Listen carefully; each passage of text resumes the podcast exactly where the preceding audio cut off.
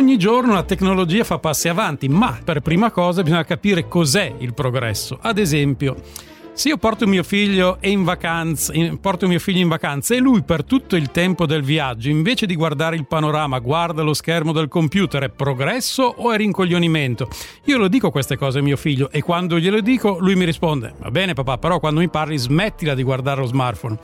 Ma poi se per trovare una fidanzata devo per forza andare su Tinder perché ci sono sempre meno occasioni per incontrarsi di persona, è progresso o è solitudine? Anche se la cosa buona di Tinder è che se poi ci si incontra 9 volte su 10 entra in gioco il profilattico, si fa sesso e una volta non era sempre così.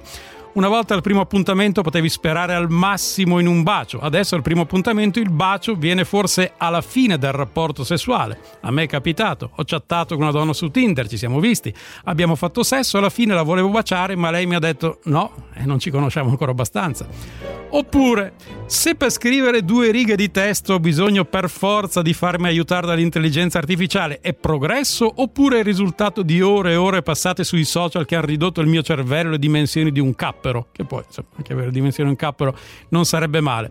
Ecco, forse prima di tutto bisognerebbe chiarire cos'è il progresso, che comunque è quasi sempre un progresso immateriale. Raramente c'è un oggetto concreto che possiamo tenere in mano e che ci dà la percezione di un'innovazione, di un cambiamento. Non c'è per dire una lampadina che tu puoi tenere in mano rispetto alla torcia che si usava prima anche se in effetti eh, sono i tempi che cambiano, è un progresso immateriale, digitale, che perciò in qualche modo sembra meno invadente perché non si vede.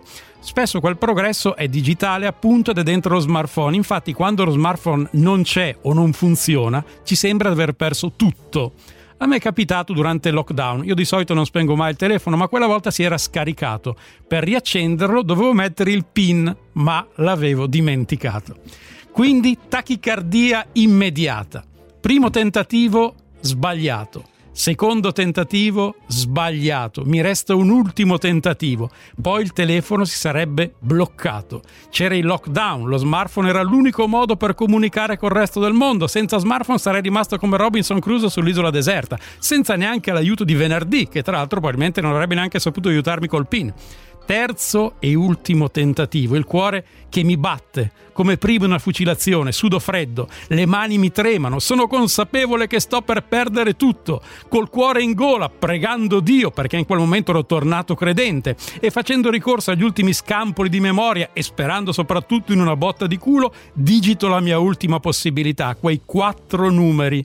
Quattro numeri che sono quelli giusti. Faccio un urlo che neanche Tardelli ai mondiali, sento la vita che scorre nuovamente dentro di me e subito dopo un crollo emotivo. Ecco, se questo è il progresso, forse vale la pena di riflettere un attimo, forse di tornare un po' indietro, mica tanto, solo un pochino, o almeno di fare i telefoni senza PIN.